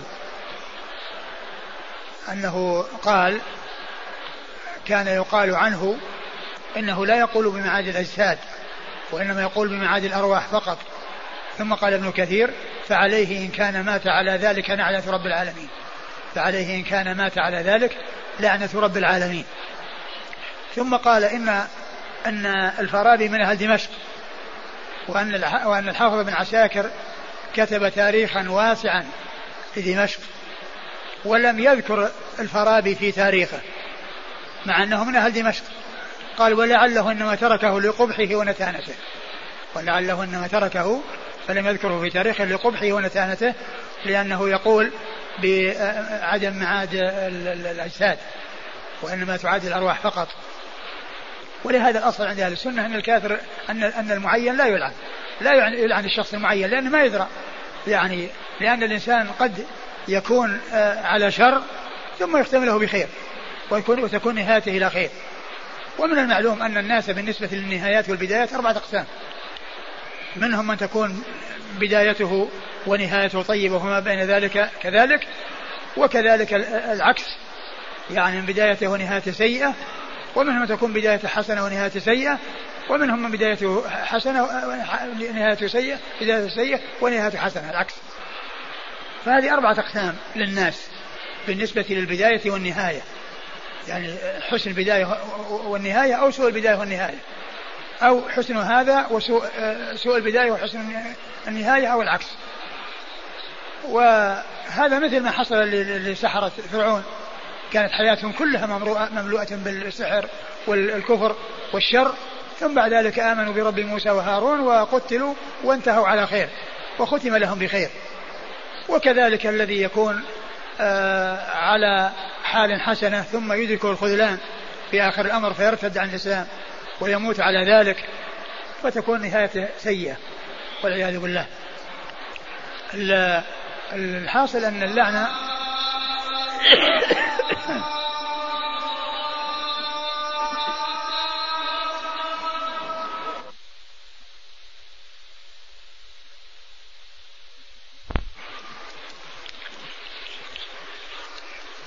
ثم ورد أبو داود رحمه الله هذا الحديث في اللعنة التي تصدر من الإنسان فإنها تذهب إلى السماء فتفتح ترد تغلق أبواب السماء دونها ثم ترجع إلى الأرض فتغلق أبواب الأرض دونها ثم تذهب يمين وشمالا حتى تذهب إلى الذي قيلت فيه فإن لم يكن كذلك وإلا رجعت إلى رجعت إلى صاحبها. نعم. قال حدثنا أحمد بن صالح عن يحيى بن حسان أحمد بن صالح مر ذكره يحيى بن حسان هو ثقة أخرج له أصحاب الكتب إلا ابن ماجه. ثقة أخرج له أصحاب الكتب الستة إلا ابن ماجه. عن الوليد بن رباح وسيأتي أنه قال مروان رباح بن يزيد. بن الوليد. الوليد نعم. وهو صدوق أخرجه أبو داود. صدوق أخرجه أبو داود. عن نمران. عن نمران وهو مقبول. أخرجه أبو داود. مقبول أخرج له أبو داود. عن أم الدرداء. عن أم الدرداء وهي هجيمة آه التابعية وهي زوجة وهي الصغرى من زوجتي أبي الدرداء لأن فيهم الدرداء الكبرى وهذه ليس لها رواية واسمها خيرة. وأما هذه فهي هجيمة وهي تابعية ثقة أخرج لها أصحاب الكتب الستة. عن أبي الدرداء. وهو عويمر رضي الله تعالى عنه صاحب رسول الله صلى الله عليه وسلم وحديثه أخرجه أصحاب الكتب الستة. وهذا في إسناده هذا المقبول والألباني حسنه من أجل طريق أخرى آه، مرسلة. قال أبو داود قال مروان بن محمد هو رباح بن الوليد. سمع منه وذكر أن يحيى بن حسان وهم فيه. يعني في, في, في يعني في القلب. نعم. مروان بن محمد. نعم مروان بن محمد هو؟ ثقة أخرجه مسلم وأصحاب السنن. ثقة أخرجه مسلم وأصحاب السنن. قال حدثنا مسلم بن إبراهيم قال حدثنا هشام عن قتادة عن الحسن عن سمره بن جندب رضي الله عنه عن النبي صلى الله عليه وسلم أنه قال: لا تلاعنوا بلعنة الله ولا بغضب الله ولا بالنار.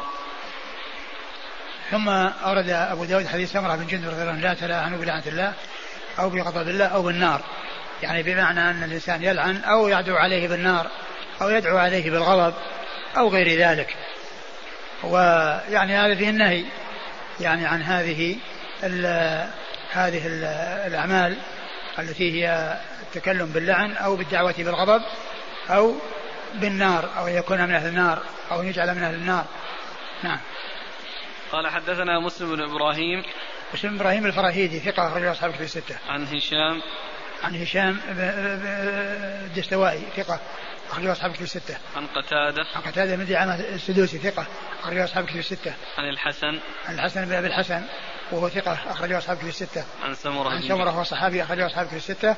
والحديث يعني في طريقة الحسن ولكن الألباني حسنه أو صححه من أجل آه، شواهد أو شاهد.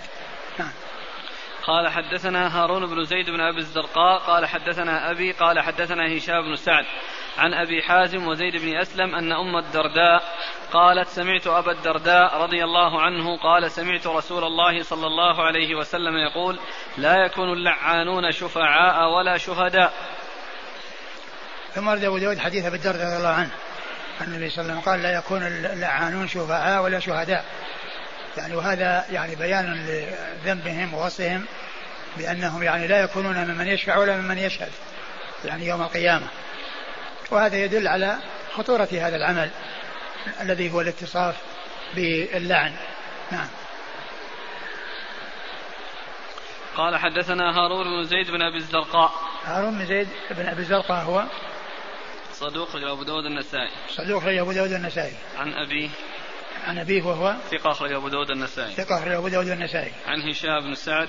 عن هشام بن سعد وهو ثقة أخرج له. صدوق له أوهام وهو صدوق له أوهام أخرج له. البخاري تعليقا ومسلم وأصحاب السنن البخاري تعليقا ومسلم وأصحاب السنن عن أبي حازم. عن أبي حازم وسلمة من دينار. ثقة.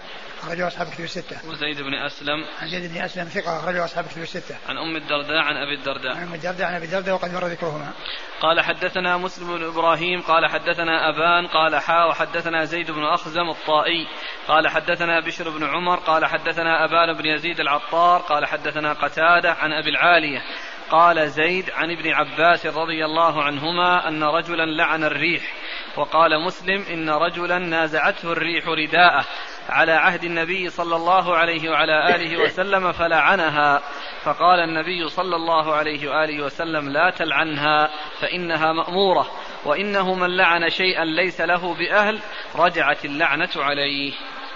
ثم ورد أبو داود حديث ابن عباس. ابن عباس رضي الله تعالى عنهما أن رجلا لعن الريح فنهاه وسلم وقال لا تلعنها فإنها مأمورة. وقال إن من لعن شيئا وليس لذلك بأهل رجع عليه. يعني رجعت اللعنة على صاحبها ومغبتها وضررها على الذي حصلت منه وهو المتكلم بها. نعم. قال حدثنا مسلم بن إبراهيم عن أبان. أبان بن يزيد العطار ثقة أخرج أصحابه في الستة إلا ابن ماجه؟ نعم. إلا ابن ماجه. قال حا وحدثنا زيد بن أخزم الطائي. زيد بن أخزم الطائي ثقة أخرج له. البخاري وأصحاب السنة. البخاري وأصحاب السنة. عن بشر بن عمر. عن بشر بن عمر وهو ثقة أخرج أصحاب الكتب. ثقة أخرج أصحاب الكتب الستة. عن أبان بن يزيد عن قتادة عن أبي العالي. يعني الإسناد الأول عالي والثاني نازل. لأن بينه وبين أبان واسطة واحدة في الأول وواسطة ثانية في الثاني.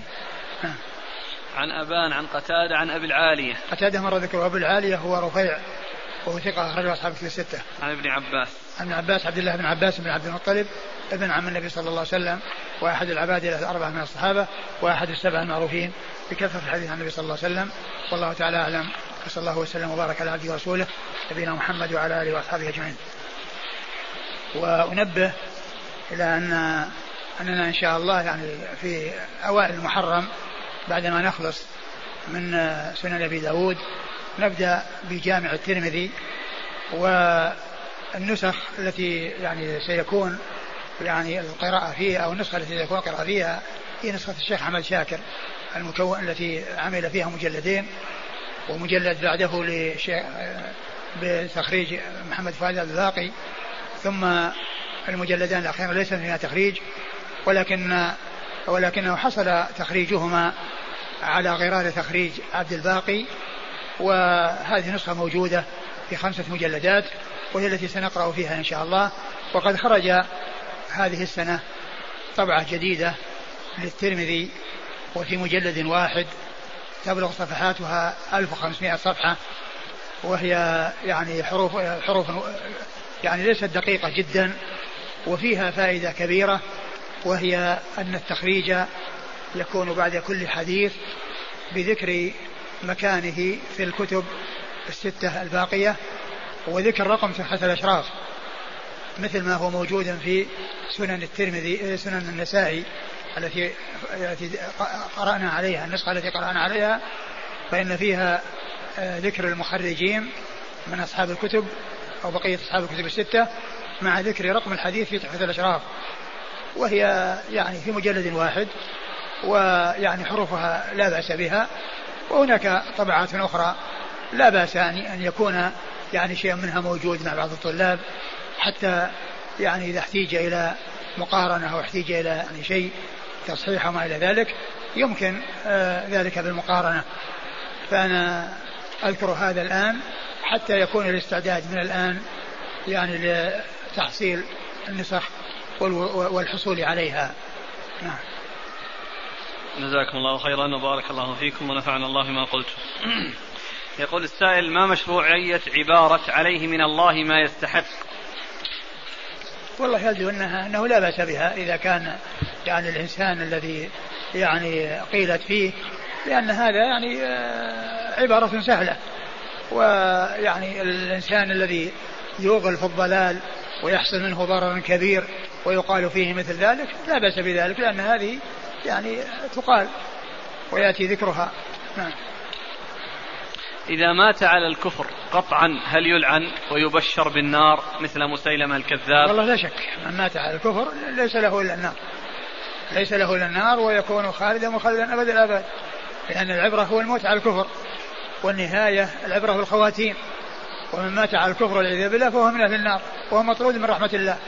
ولا يغفر الله له كما قال الله عز وجل إن الله لا يغفر أن يشرك به ويغفر ما دون ذلك دون ذلك لمن يشاء.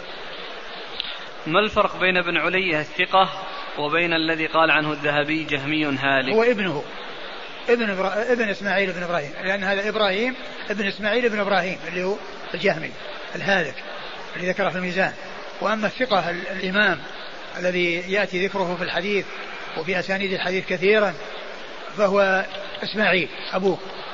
إسماعيل بن إبراهيم بن مقسم. وأما ذاك هو إبراهيم بن إسماعيل بن إبراهيم. هذا هو الذي يأتي في كتب الفقه في المسائل الشاذة. عندما يأتي ذكر مسألة شاذة وفيها ابن علية فالمراد به الإبن. هل ورد حديث في والأصم هو أبو بكر بن كيسان الأصم المعتزلي. إذا جاء ذكر الأصم في مسائل الشذوذ وهناك الأصم يعني شيخ للحاكم ثقة. يعني أبو العباس الأصم. وأما هذا أبو بكر بن كيسان الأصم الذي يأتي ذكره في مسائل الشذوذ هو ابن كيسان. نعم. هل ورد حديث في النهي عن الجمع بين التمر والنوى في إناء واحد؟ ما أذكر. ما أذكر لكن يعني كما هو معلوم يعني أن وضع النوى مع التمر يقدره جزاكم الله خيرا وبارك الله فيكم ونفعنا الله ما قلت. بسم الله الرحمن الرحيم. الحمد لله رب العالمين والصلاة والسلام على عبد الله ورسوله نبينا محمد وعلى آله وصحبه أجمعين. أما بعد قال الإمام أبو داود السجستاني يرحمه الله تعالى باب في من دعا على من ظلمه. قال حدثنا ابن معاذ قال حدثنا أبي قال حدثنا سفيان عن حبيب عن عطاء عن عائشة رضي الله عنها أنها قالت سرق لها شيء فجعلت تدعو عليه. فقال لها رسول الله صلى الله عليه وعلى آله وسلم لا تسبخي عنه. بسم الله الرحمن الرحيم. الحمد لله رب العالمين وصلى الله وسلم وبارك على عبده ورسوله نبينا محمد وعلى آله وأصحابه أجمعين. أما بعد فيقول الإمام أبو داود السجستاني رحمه الله تعالى باب في الدعاء على من ظلمه. نعم. في الدعاء على من ظلمه. يعني أنه يجوز للمظلوم أن يدعو على من ظلمه. وإذا يعني تجاوز ولم يدعو عليه فذلك هو الأولى. كما جاء في القرآن وإن عاقبتم فعاقبوا مثل ما عاقبتم به ولئن صبرتم له خير للصابرين. قد أورد أبو داود حديث عائشة رضي الله عنها أنه سرق لها شيء فدعت على من سرقه وقال لها رسول لا تسبخي عنه. وقيل إن معنى ذلك أنك أنك لا تخففي عنه العقوبة بدعائك عليه. يعني فلو تركتيه دون أن تخففي عليه العقوبة وأنه يحصل العقوبة كاملة يعني هذا هو الذي ينبغي. لكن لكن الحديث أو المعنى بهذا بهذا المعنى يعني فيه نكارة. لأن كون الرسول صلى الله عليه وسلم يقول لها يعني معناه أنها لا تدعو عليه يعني حتى يحصل عقوبة كاملة يعني هذا ليس بواضح وبين من هدي الرسول صلى الله عليه وسلم الذي هو رؤوف رحيم كما وصفه الله عز وجل. فقد جاءكم رسول من أنفسكم عزيز عليه ما عنتم حريص عليكم بالمؤمنين رؤوف رحيم. ومن جهة الإسناد ففي حبيب بن أبي ثابت وهو كثير التدليس والإرسال. كثير التدليس والإرسال وقد روى هنا بالعنعنة. يعني ففيه يعني ضعف من جهة الإسناد وفيه أيضا نكارة من جهة المعنى. والله تعالى أعلم. نعم. قال حدثنا ابن معاذ. ابن معاذ هو عبد الله بن معاذ وهو ثقة أخرج حديثه مسلم البخاري ومسلم وأبو داود والنسائي. نعم. البخاري ومسلم وأبو داود والنسائي. عن أبيه عن أبيه معاذ بن معاذ العنبري ثقة أخرجه أصحاب كتب الستة. عن سفيان. وسفيان هو الثوري سفيان بن سعيد المسروق الثوري ثقة أخرجه أصحاب كتب الستة. عن حبيب. عن حبيب بن أبي ثابت وهو ثقة أخرجه أصحاب كتب الستة. وهو كثير التدريس والإرسال. عن عطاء. عن عطاء وهو يحتمل أن يكون أبي رباح بن أبي رباح وأن يكون عطاء بن يسار. وقد روى عنهما جميعا. وكل منهما ثقة أخرجه أصحاب كتب الستة. عن عائشة. عن عائشة أم المؤمنين رضي الله عنها وأرضاها الصديقة بنت الصديق وهي واحدة من سبعة أشخاص عرفوا بكثرة الحديث عن النبي صلى الله عليه وسلم. والدعاء على المظلوم جاء فيه الحديث حديث معاذ المشهور الذي آه، آه، قاله له رسول الله عليه الصلاة والسلام لما بعثه إلى اليمن وأمره بأن يدعو إلى التوحيد أولا فإذا أجابوه إلى التوحيد ينتقل الإتيان بالصلوات الخمس وإذا أجابوه إلى الصلوات الخمس ينتقل إلى الدعوة إلى إخراج الزكاة وأخذ الزكاة من الفقراء من الأغنياء وإعطائها للفقراء. ثم قال في آخره فإنهم أجابوك لذلك فإياك وكرائم أموالهم أي إياك أن تأخذ النفائس من الأموال. ثم قال واتق دعوة المظلوم فإنه ليس بينها وبين الله حجاب. واتق دعوة المظلوم فإنه ليس بينه وبين الله يعني أنه لو أخذ كرائم الأموال يكون ظلم أصحاب الأموال وإنما يأخذ من الوسط لا يأخذ من الجيد الذي هو يعني نفائس الأموال ولا من رديء المال وإنما يأخذ من أوساطه. ولهذا قال وإياك وكرا فإياك وكرائم أموالهم واتق دعوة المظلوم. فإنه ليس بينها وبين الله حجاب. ومعنى ذلك أن من أخذ منه شيء لا يجب عليه دفعه وأخذ منه قهرا وبدون رضاه فإن ذلك يكون ظلما منه يعني يعني من العامل. وإذا دعا عليه المظلوم فليس بين دعوة المظلوم وبين الله حجاب.